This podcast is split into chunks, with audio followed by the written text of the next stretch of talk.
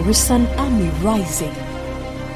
There's going to come a time that the church will rise as the highest of all the mountains, and saviors will be raised in the church to deal with the world system. And let it be now.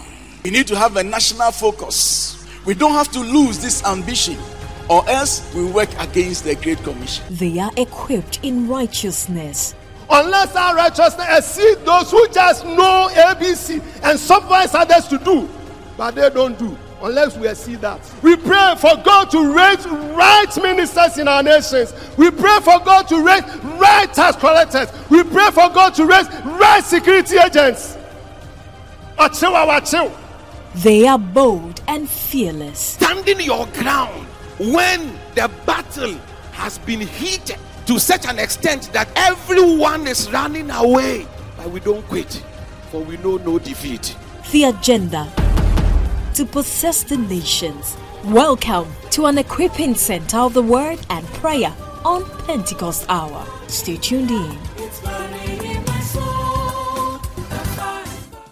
Bos atende makayanda.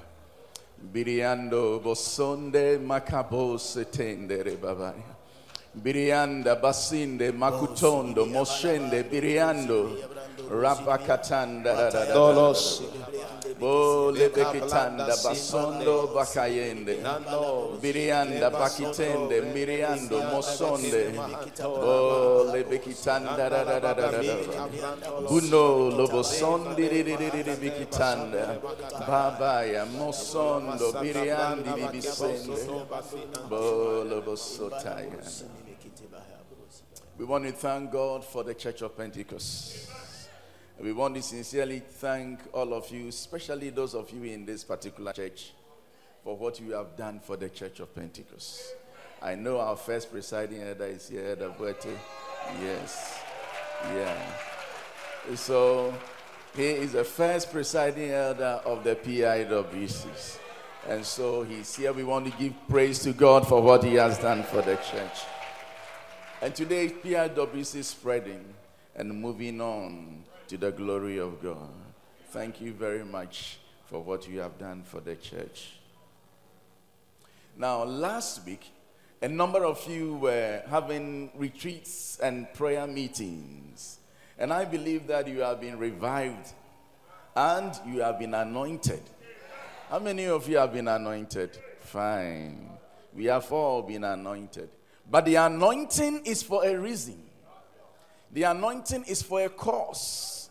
The anointing is connected to the Holy Spirit and to the day of Pentecost. And Pentecost fell for a reason.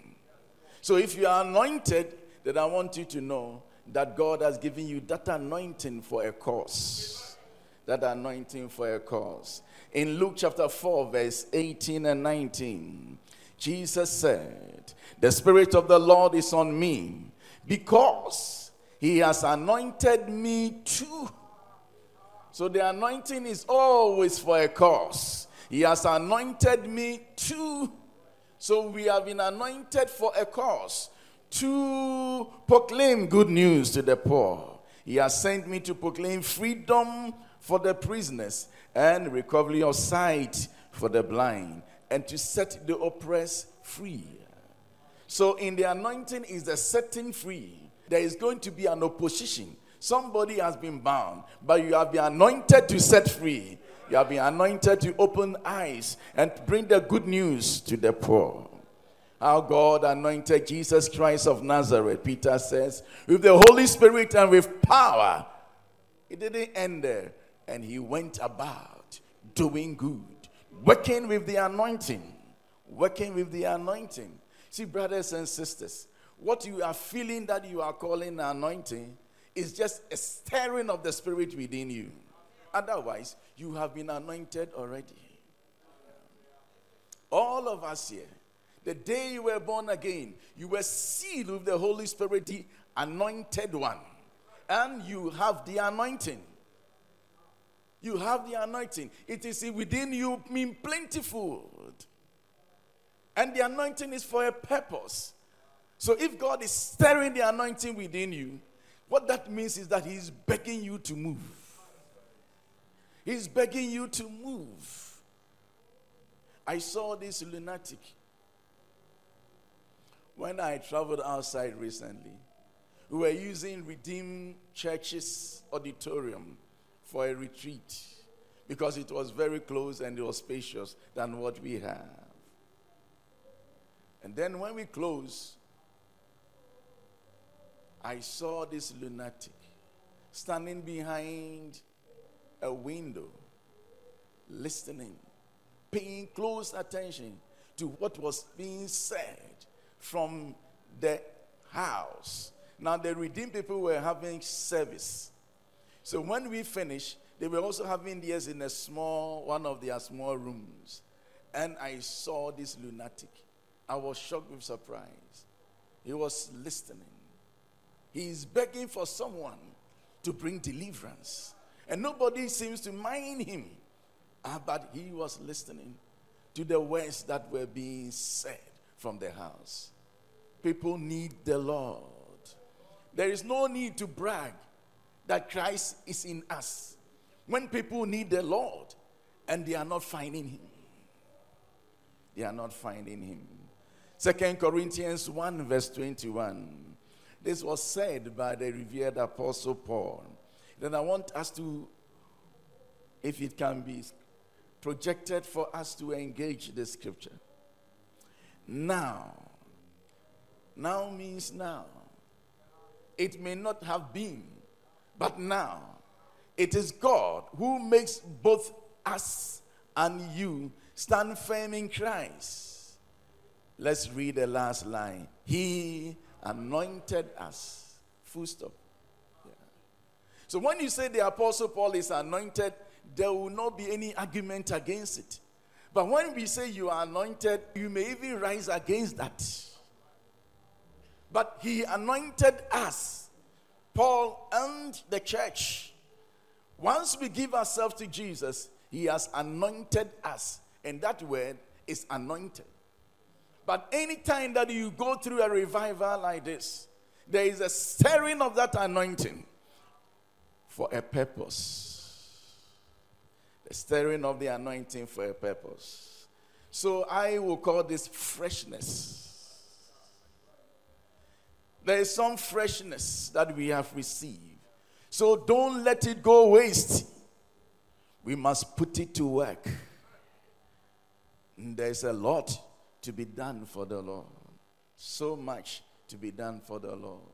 When my friend and brother Atu, uh, Reverend Gatti, was leading the worship, I was excited to see many of you raise hands and then make some moves but the hands I saw were a lot of young people's hands. What if they moved on to make the moves on the street? What if they roll their sleeves and get to their ghettos? Look at how many people would have saved by the anointing. How many people would have saved by the anointing? The anointing is for a job to be done. Jesus did not come on the planet Earth to just save a few individuals. No. He has something that he has hatched. He was going to build this church. Now, these were going to be a community of people out of those who receive him. We did not receive him because we never met him. That is why the Bible says, as many as received him, we don't belong to that community.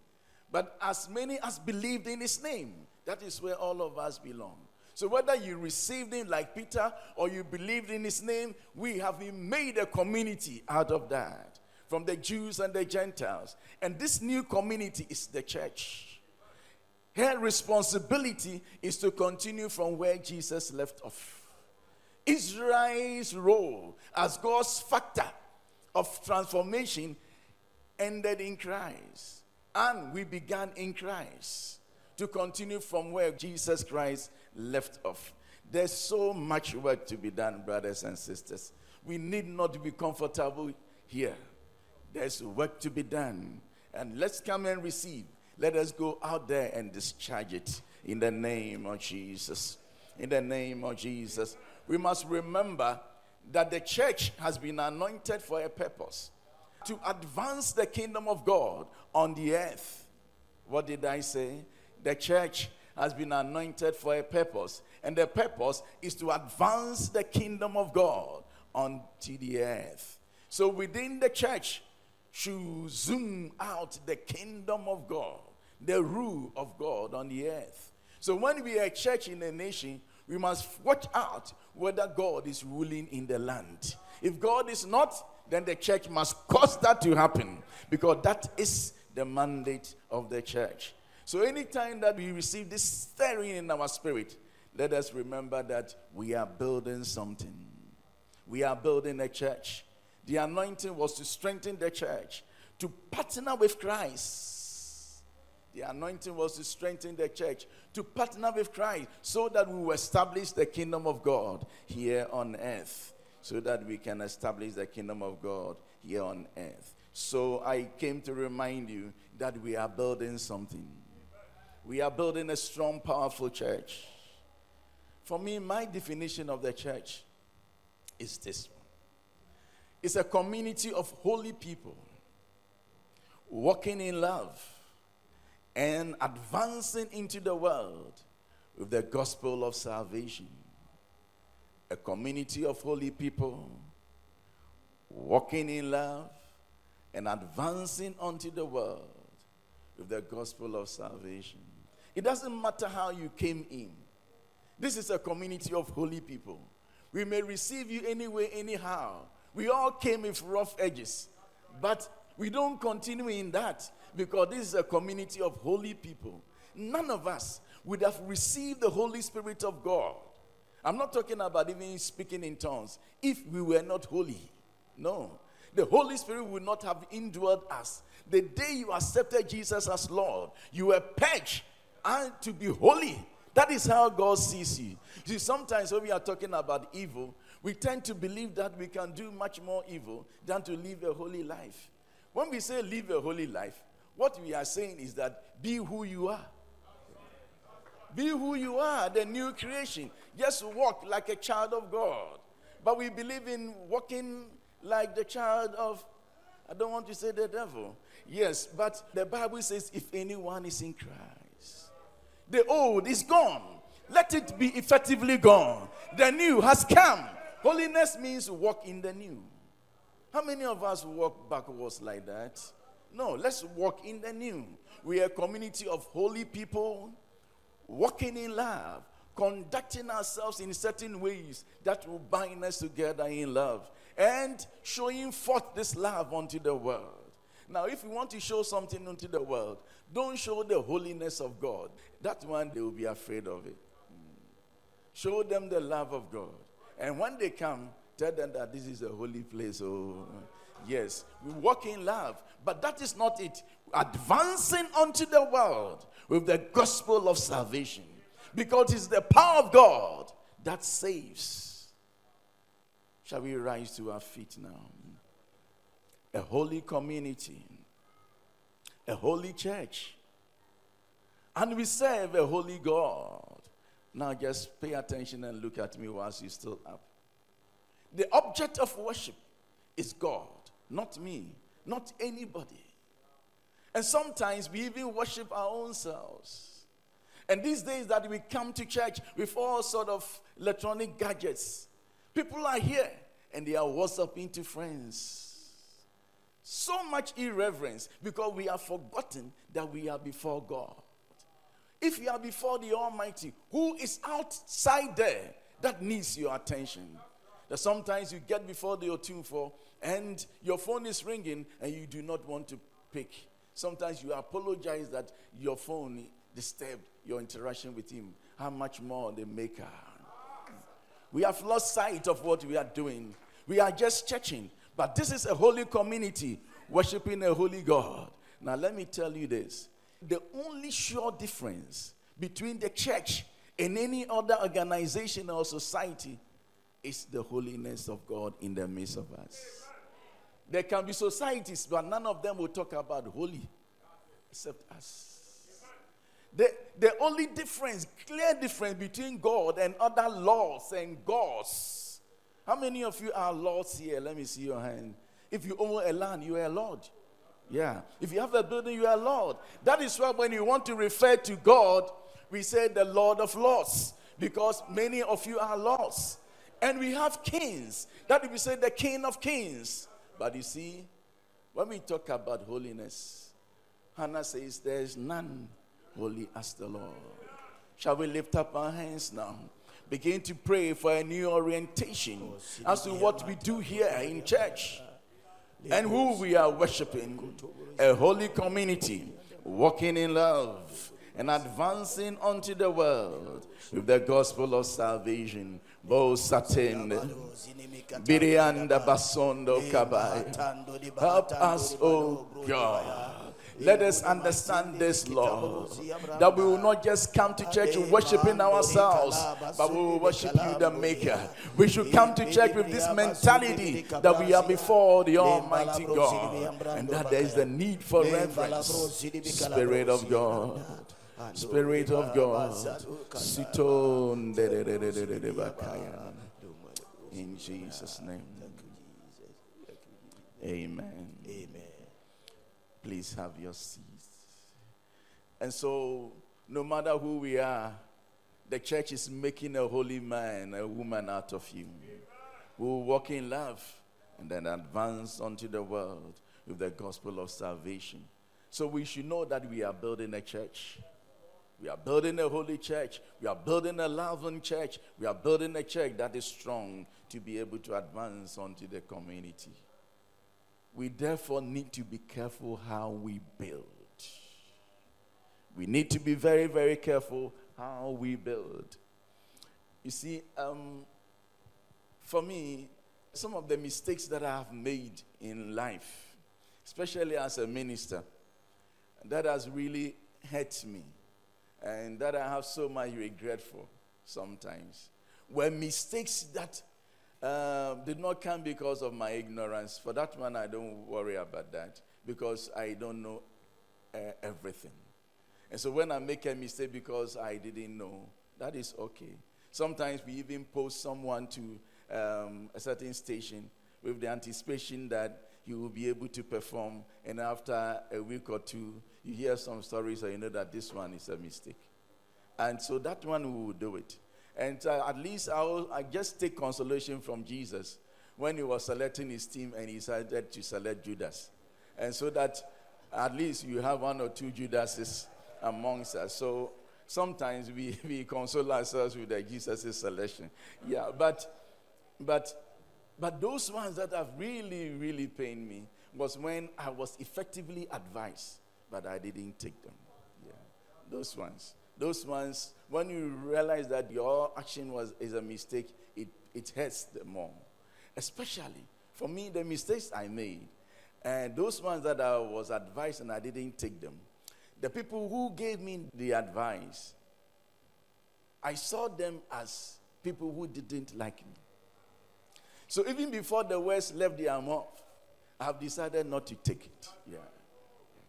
So these days I've repented. because I know that even the donkey can advise Balaam. And so when anyone is advising whether you perceive the person to be a friend or enemy, it doesn't matter. You, you must listen to everyone. Yeah. So I'm going to uh, encourage us to listen to Tobiah.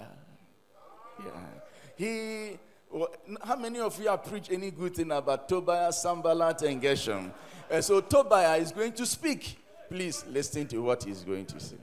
Don't, don't rule Tobiah off because you may be like me. You have some regrets. So let's go to, I was going to say Tobiah chapter 4, but there's no Tobiah. And so Nehemiah chapter 4. Nehemiah chapter 4, verse 3 and 4. Tobiah, the Ammonite, who was at his side, said, What they are building even a fox climbing up on it would break down their wall of stones. Now, let's listen to Nehemiah. Hear us, our God, for we are despised. Turn their insults back on their own heads. Give them over as plunder in a land of captivity. Father, hear, hear, hear. Hear what he is saying. And Lord, arise and give them over to us as a plunder. But you see that he didn't despise what he said, he didn't brush it away. So let's go back and pay attention to Tobiah. Now, let's say that you enter into an exams hall, and then you, this statement confronts you on paper, and then they are asking you, What good can you say about this? Especially those of you who are in the building industry. What will you say? Tobiah the Ammonite, who was at his side, said, What they are building, even a force climbing up on it will break down their wall of stones. So they are building with what? Stones.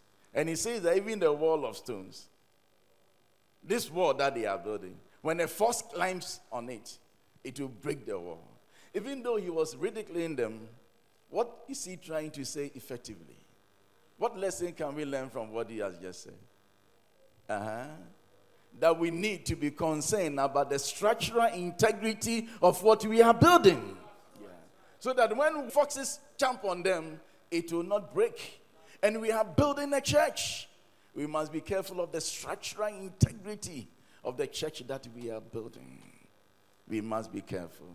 The church that we are building. We need to build the church to be strong. We need to build the church to last.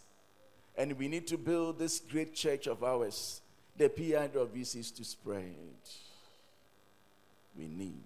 So now I want to take, we need to build the church to be strong and powerful. When Jesus said, I will build my church, he said that he hinted that the gates of Hades will not be able to withstand it. So, the very first day that he said, I'll build my church, he hinted that the church is going to have an opposition in the devil. So, if the church is going to have an opposition in the devil himself, then the church must be built to be strong. It must be built to be strong. See, when you study the Bible and you are following angels, some angels are not able to take some angels on.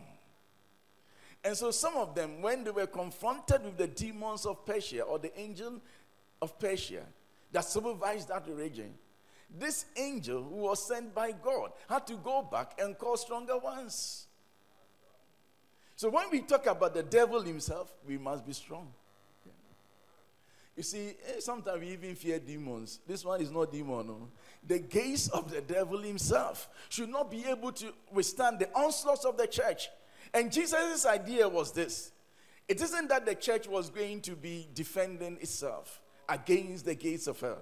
But he says that the gates of hell will not be able to stand against it. What that means is that the church must be an advancing church the church militant to the extent that when they get to where the gates is, the gates must open to it.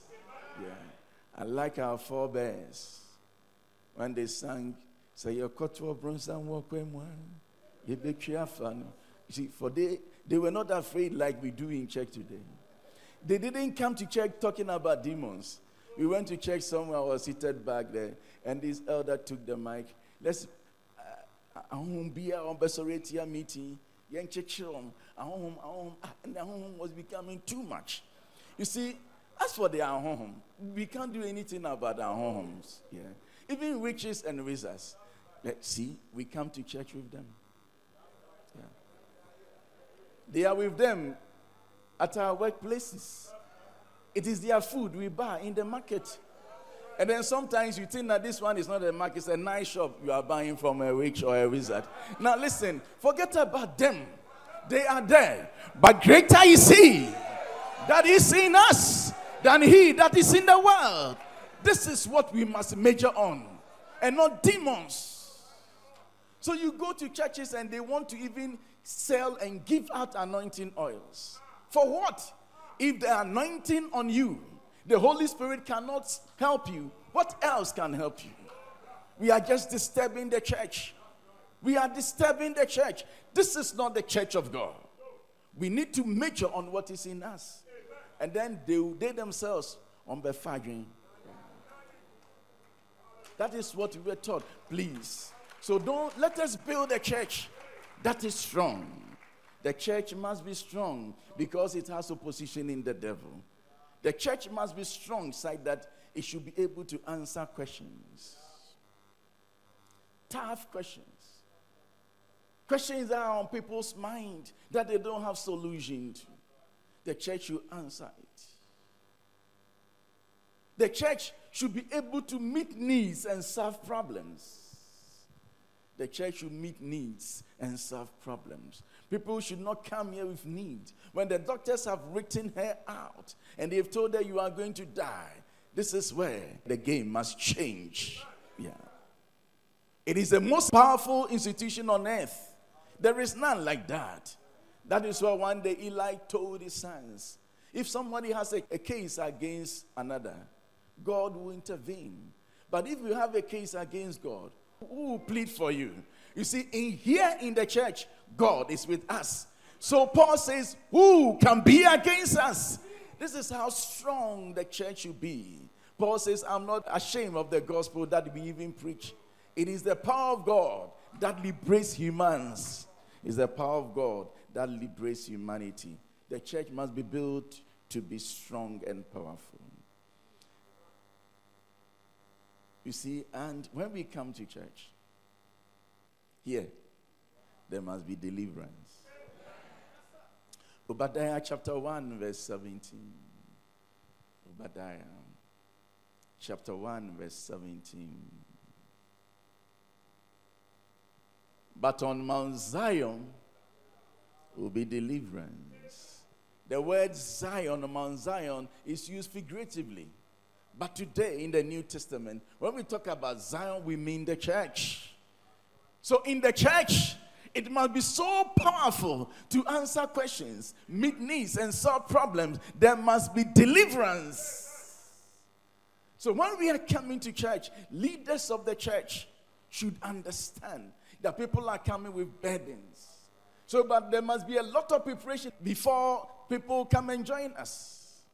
We need to raise prayer altars. We need to raise prayer warriors. Even those of us who sing. See, we are singing to bless people so that our singing will meet needs, answer questions, and solve problems. We must sing under the move and the anointing of the Spirit. Those of us who play the instruments, the anointing does not rest on keyboards, it rests on the one behind the keyboard. That is how we should all prepare and come. When you are even coming to church, don't just come. Come prepared and eager to receive so that there's fire from here and fire from there. And there will be deliverance. There will be deliverance. We need to build a church to be strong. Verse 21, Obadiah 1 21. Deliverance will go up on Mount Zion to govern the mountains of Esau. Now, so we come here and there is deliverance. So, those of us who are delivered, we don't remain in Zion. We go out of Zion with strength and we go and govern Esau, representing the world. I see a lot of deliverers here. You need to deliver your spheres. Deliver your spheres. You see, you have come to us. I don't wake up in the morning, go into the Ministry of Finance. What am I going to do? Once a while, I'll go there if I need to go there. I don't wake up in the morning, going into the education office. What am I going to? Am I a teacher? Yeah. But you see, this morning, all of you have come to us. All of you from the Ministry of Agriculture, from the Unemployment Association, you are welcome. Yeah. You see how powerful the church is? And when you come here and there is deliverance, you then move into your spheres and go and change the place. That is why people come to church. And this we must drum home. This is why people come to church. You see, all of you from various spheres, there are nurses here, there are policemen. You go out there and change your sphere. That is why you come to church. Number two, We need to build a church to last. We need to build a church to last. First Corinthians 3 from 9 to 12.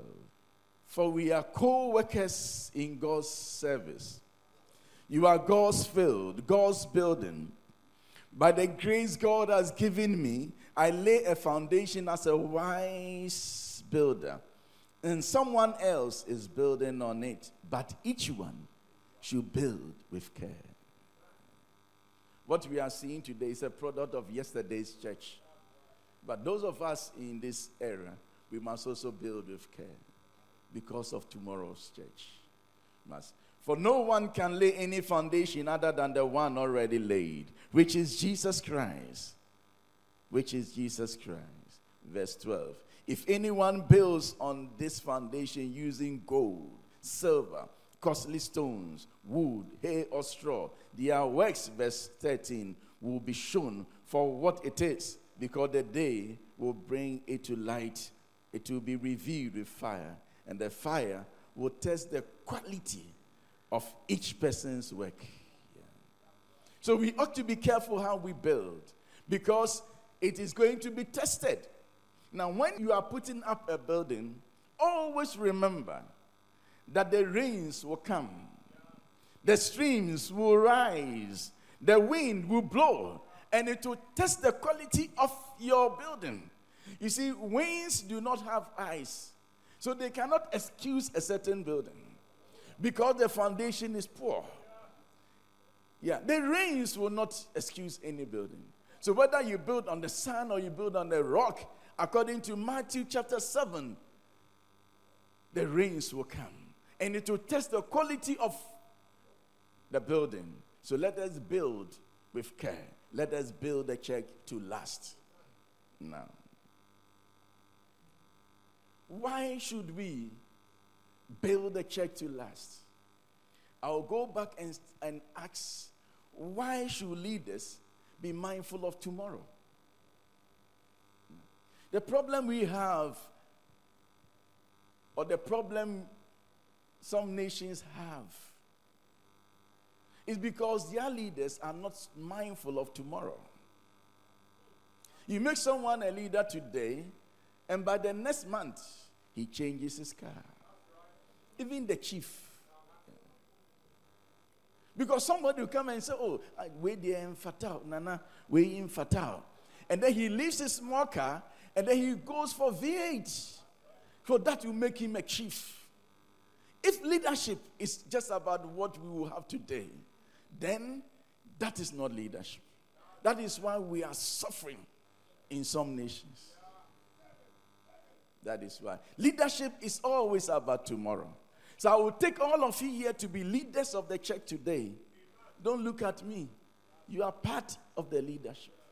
We should know that we are building this church to last. So we must be careful how we are building. Why should leaders be mindful of tomorrow's church? Number one, human beings expire. We don't live forever. How many of you here will not die? You see, the only problem we have is that we don't even factor death in our planning. If this one is a sure, sure, sure for all of us, yet when we are planning, we don't bring in death. I asked someone, when do you think you like to die? And then he looked at my face. he couldn't answer my question. Ah, so I will leave you to go and answer this question. When do you think you want to die? I met this man who has built a house for us. And then I went there to dedicate it because of a big house, big church building, and what he had done for the community was marvelous. So I asked him about this president that he used to work for in Nigeria. And then um, I said, This man should be around 85 years. He's old, but he looks strong. And this elder told me that that man planned to live long. That man, he planned to live long. Yeah. If you die today, when we come, we will still find a message to preach. Yeah. Yeah.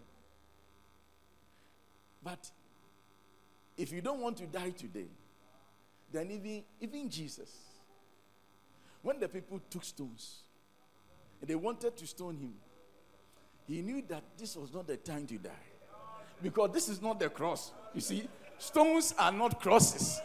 And so there is no way he should allow himself to be killed by these people. If they stone him to death, God will say, Ah, wash.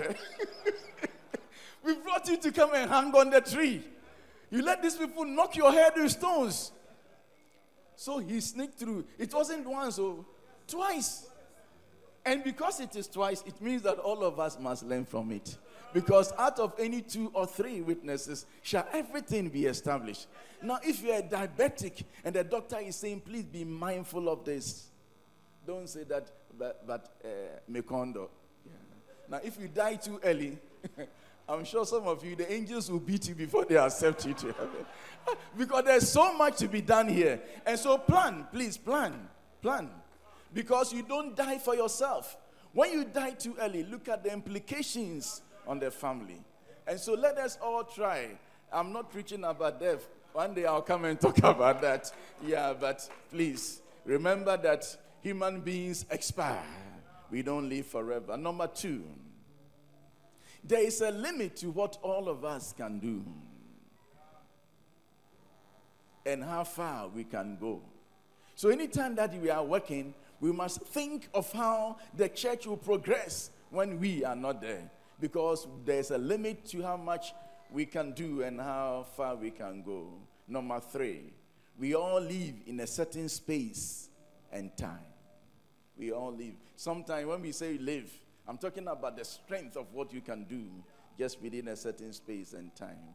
No generation can possibly finish the work of God because every day fresh sinners are born. No generation can possibly finish the work of God because as I speak, a fresh sinner has been born even unto an apostle. Yeah. Yeah. Apostle's child is a fresh sinner. So people are born and you can't possibly finish this work. So we must always think about how the church is going to be like tomorrow. Now, every generation comes with its own challenges. And it takes the people of that same generation to deal with the challenges. So when you don't belong to a certain generation, you can't possibly deal with the challenges of that generation. We always have to raise people who will be able to be dealing with the challenges, anticipated challenges. Now, from what I've said, I want to respectfully ask Adabuete to come. Adabuete, trustee of the Church of Pentecost. he spent his life working for this church. And so sometimes when you want to mention his name, you inadvertently you say Apostle Buete, you take it back now. The first presiding elder of this church. When he was even working at the bank, he would still come out and set some speakers out there and still preach. Preach around the post office, Accra Central. He interpreted for James McKeown a number of times. He has done a lot. But you see, we are building a church that should last. Because of that, if you are thinking about the tomorrow's church, we can't possibly take him to tomorrow. No. He has done his part, but we can't take him into the future. So if every day we come to church and he is the preacher, we'll be losing tomorrow's church.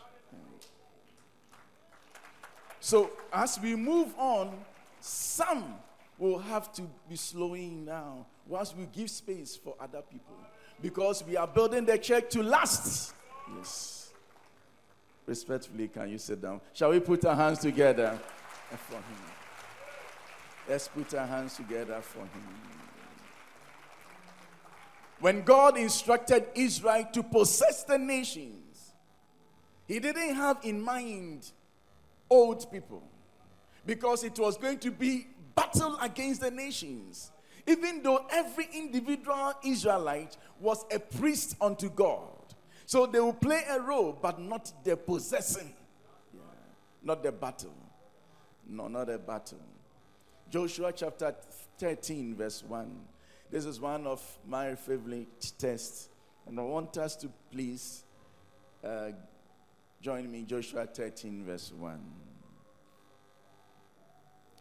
When Joshua had grown old, the Lord said to him, You are now very old, and there are still very large areas of land to be taken over. Joshua is now what? Very old. Now, if you have to read the heart of God behind this statement, you realize that God wished that Joshua had not aged the way he has. Yeah.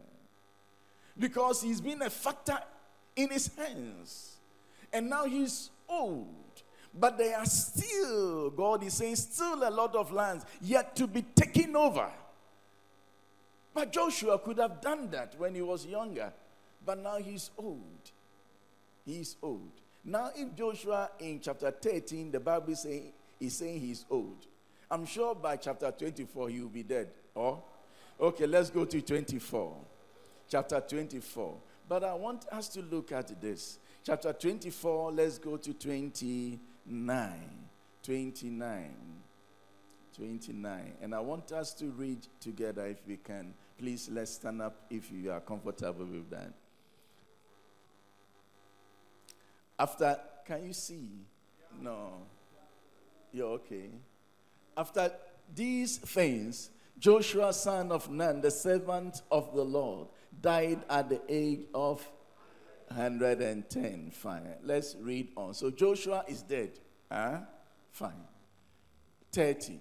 And they buried him in the land of his inheritance at Timnath Serah, in the hill country of Ephraim, north of Mount Gaash. So he's been buried. Now pay attention to this one. Israel served the Lord throughout the lifetime of Joshua. Sometimes we have been blaming Joshua, but look at it. Israel served the Lord throughout the lifetime of Joshua and of the elders who had lived him and who had experienced everything the Lord had done for Israel. Now, hold this. So, the elders who have experienced what the Lord has done for Israel, they were able to serve the Lord. Now, let's jump the next verse. The next verse will talk about the bones of Joseph. So let's move on. So, and Joseph's bones. Now, let's go to the next one 33. Now, this is where I want you to grab something. And Eleazar, son of Aaron. Who is this Aaron? Aaron is Moses' brother. You, you know that Joshua was Moses' boy. And so I want to suggest to you that Moses and Aaron were contemporaries. And so Eleazar and Joshua will also be contemporaries. Would that be okay? Yeah, fine. So and so now we saw that Joshua is dead, and Moses is dead, and Aaron is dead. So once Joshua died, all things being equal, soon Eleazar will have to die. We came onto this planet Earth in groups, so you don't have any idea. and we live in groups. Yeah. We came in generations and we shall live in generations. All things being equal. Sometimes, maybe per accident or something, somebody dies a bit early. But otherwise, when you die around 80 something, give all your colleagues plus minus 10. All of them will come and meet you wherever you are. So we die in groups. Now, so we must be mindful of generations. So when we are building churches, be mindful of generations. And Eleazar, son of Aaron, died and was buried at Gibeah, which had been allotted to his son Phinehas in the hill country of Ephraim. So a whole generation is going to be with the Lord. Now, Judges chapter 2, verse 10. Sometimes, let's practice standing a bit. Don't worry. Don't mind me, I'll soon be finished. Judges 2. After the whole generation had been gathered to their fathers, That whole generation. So the Moses generation is gone a long time, and the Joshua generation has been gathered to their fathers. Another generation grew up who knew neither the Lord nor what had been done for Israel. There is going to be trouble. There is going to be trouble. You go to UK, please sit down. And on this day, Sunday, yesterday, Saturday, that Friday, even Mondays, whether it is morning or afternoon, people go to the park, football field with their children. The man is in jersey shirt, the wife is in jersey shirt, the grandmother is in jersey shirt, and the two boys are in jersey shirts. Yeah. Chelsea, Chelsea shirt, I should say. Because I, I don't support them, so that is why. I, I should have said Liverpool shirt. yeah. What are they doing? But all their churches are locked. But they worship soccer. And they are telling their boys that this is where you belong. Even that, that, that jersey that the boy is wearing is informing the mind. You also grow up to be a Liverpool fan, and you will not depart from the field. Listen to me. If we really want to build this church to last, we need to be careful about the tomorrow's church. God knew this. So when he gave the laws to Israel, he told them, impress it upon your children and your children's children so that that link is not broken. Now, when we come to church, don't let us make this mistake. Don't allow the children to go straight to the Sunday school. Hmm. Don't. And then they will go and do their own thing and then they never come here. So when they are grown and you want them to be here, they don't enjoy this place. Why do you have to separate teenagers? Say teen service. For what? For what? Because these teens, once they enter secondary school, you yourself, you don't find them in the house. They spend most of their time in school. So they don't come to service. When they vacate, you still want them to be there. And you call it teens church. And so they will only be used to school kind of service. So when they come here and we're singing some, some songs, they say, ah, this one, this one, this one. And they want to leave and go to a church that the people are always jumping. And they go there and they think that that is a good church. That is better than ours. We are effectively destroying tomorrow's church. That is not church at all. Acts chapter 21, verse 5. Let's look at church.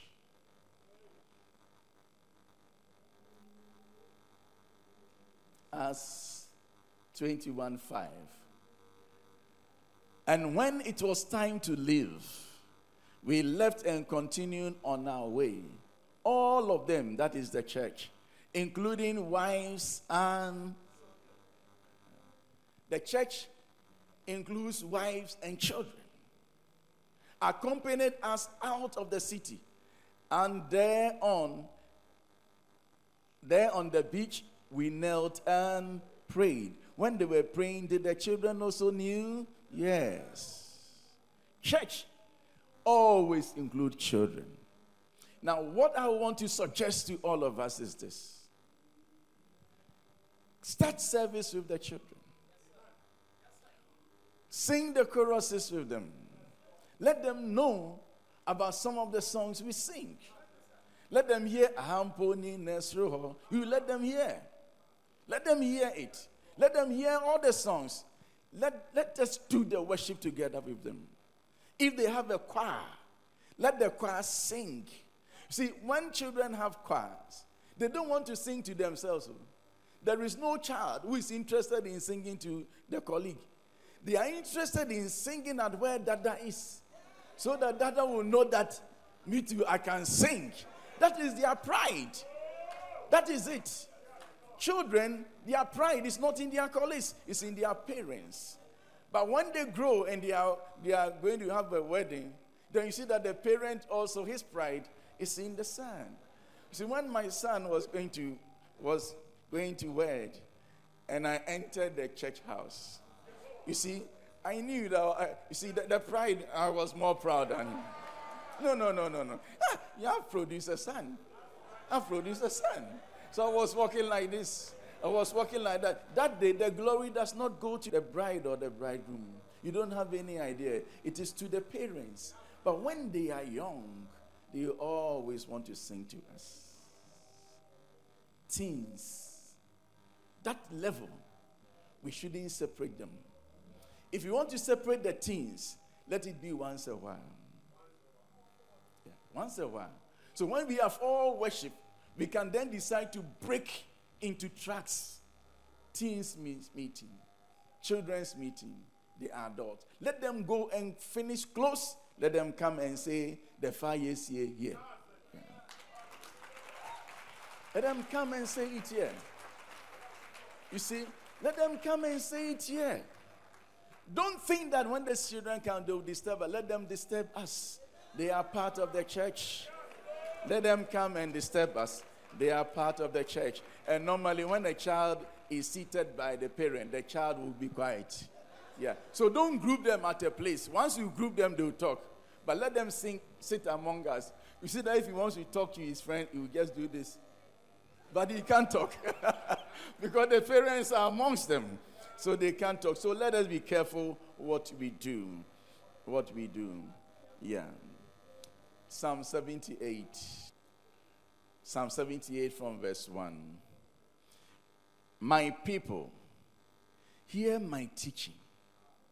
Listen to the words of my mouth. I will open my mouth with a parable. I will utter hidden things, things from of old, things we have heard and known, things our ancestors have what told us we will not hide them from their descendants. We will tell the next generation the praiseworthy deeds of the Lord, his power, and the wonders he has done. He decreed statutes for Jacob and established the law in Israel, which he commanded our ancestors to teach their children. The next verse so the next generation will, will know them, even the children yet to be born, and they in turn will tell their children. The next verse.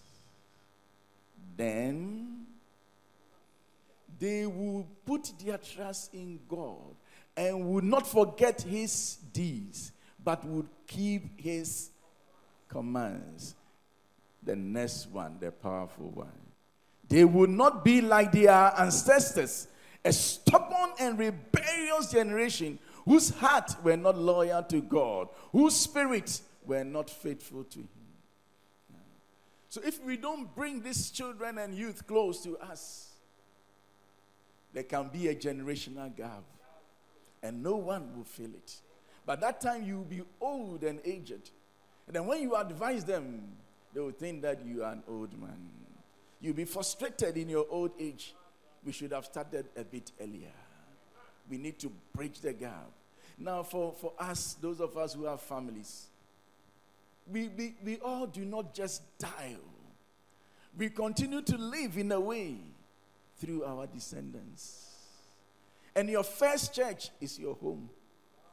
If you cannot sit your wife and your kids down for prayer, you are destroying your church in your house. That is why a number of us are here, but our children do not follow us to church. Sometimes they are in some other churches. Say, come here, say, hey, our church too is good. Why is your child saying that? If you think that here is good, why is your child saying that our church too is good? When did your child have another church? Why, what happened? What do you say about the church of Pentecost at home? Why? If you sat with your wife and your children And you did it consistently, praying together, teaching them, asking some of them to, to teach, to preach, and to pray together. That would have not happened. It didn't happen. Wouldn't happen at all. At all. That wouldn't happen. I pray that God will help us. I met this man who had presided for 25 years, con- constantly 25 years. No break. I met him with the pastor. And then when he saw me, he said, Oh, Apostle, this is about some five or six years ago. I went back to certain district. Then he says, Please tell my pastor to review me because I'm tired. I've presided for 25 years continuous. And the man even presided me. So he is old. Only that he's not an old man, so to speak. He, he, he still has strength. When he became a presiding elder, he was young. But he has presided for 25 years. So I decided to, I couldn't possibly tell the pastor that review him. That is not what we do. Because I don't know whether there is the need on the ground. And so I didn't say that. But I asked his elder, Where is your big boy? Uh, because I knew him, but for many years uh, I've not seen him. Not knowing that the boy was working with him.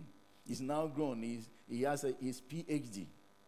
He teaches at University of Cape Coast. And I said, What? Then I asked about the second. And I asked about the third.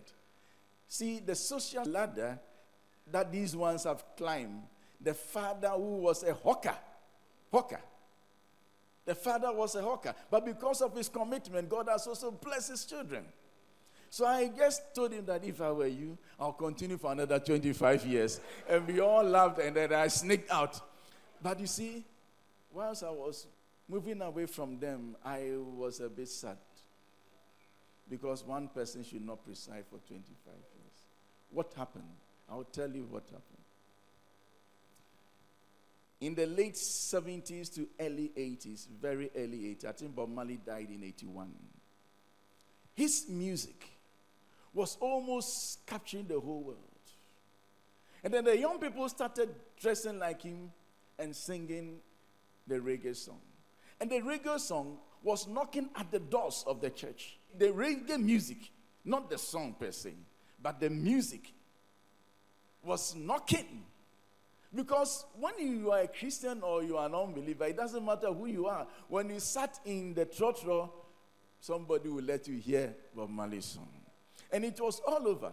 It was around that time that the reggae music found itself in the church. And our pastors were not comfortable with that at all. With my own naked eyes. Living young people, my contemporaries, I was a bit older than them. They were, they were dancing in church. They just jumped into it like that. And then you see the reggae was like this, it was like that. And then this young man, and then the musicians, oh, they played for them. Then the pastor took the bell, our traditional bell. Then he rang it. And he stopped them in their tracks. Now listen, young people, what they don't like is embarrassment. And so he stopped them like that. And then these guys, they started, they went to sit down. But you see, amongst any community of people, they always have a leader. Hmm. Then their leader said, I will not join this church. I can't be here. They got very angry. Very angry. And they left the church. They left the church. Tried as we did. I remember how to come from my station to go and convince these guys. I thought I could do it, but I realized that I've come too late. I've come, I it just about, after about a year. And so they found themselves in certain places and they wouldn't come. That is the reason why he is still presiding. Those young men who could have filled the gap, they left the church. Now, listen. We are building this church to last we must be careful of tomorrow's church. We must be careful of the young people. Give them space in the church. Let them preach in the church. Let them let give them space. When it is youth meeting, let the elderly people come and supervise them. Come and check how many of them came to church. Show your interest about tomorrow's church. Show your interest about tomorrow's church because we need to build this church to last. I will put a comma here and then I will come back some other time. But let me conclude with this statement by E. Pinto. Shall we read together? The society that hates its youth has no future. The society that hates its youth or its young has no future. And orient them. Don't let them just do whatever they like. Wisely guide them. Wisely guide them. And when they come to church and they are jumping, let them jump. Because they could have been jumping in the disco. That if by God's grace they are jumping in church, why don't we thank God for their life? And for how long would they be able to jump? Yeah. How long? You see, when we were when we were boys, ours was it was wilder than what they are doing. We we didn't dance on the two feet. No, we didn't do that. We danced just on one foot. And then this one will go around like that. and today you try, I, I don't even have to try because I cannot. I cannot. Yeah. So Sometimes when they are doing it, I only remember those days. But you see, it's just, just about remembering those days. Let them do it. If they wear their tattered jeans and come, let them come. As they grow, they'll grow out of tattered jeans. Yes. Let us encourage them to come. Let them come. And then we also be, have to be careful of building tomorrow's church. I'm soon going to ask you to sing and to dance. But the way you dance, I didn't like the way you dance. If you are still dancing, separating men and women in this generation, what would the tomorrow's church be? Hmm? And I don't expect it to happen here. No, no, no, no, no, no, no, no. Now, now, how many of you can define the theory of separating women and men from dancing? Why? Why? I cannot answer. So don't put me in trouble. Now, when you keep doing this, you are effectively destroying tomorrow's church because the young people will not understand this formula. Where did you get them? So, listen, we are building this church to last. We are building it to be strong against the future. And we need to be mindful of tomorrow's church. When you stand up there and you are an elderly person and you are ministering, know that 70% of the church of Pentecost are youth and children. Be careful what you say. Don't preach as if you are talking to the aged, because among the congregation are the youth. Tailor the message to meet their needs and their aspirations. Tailor the message. Shall we rise to our feet now?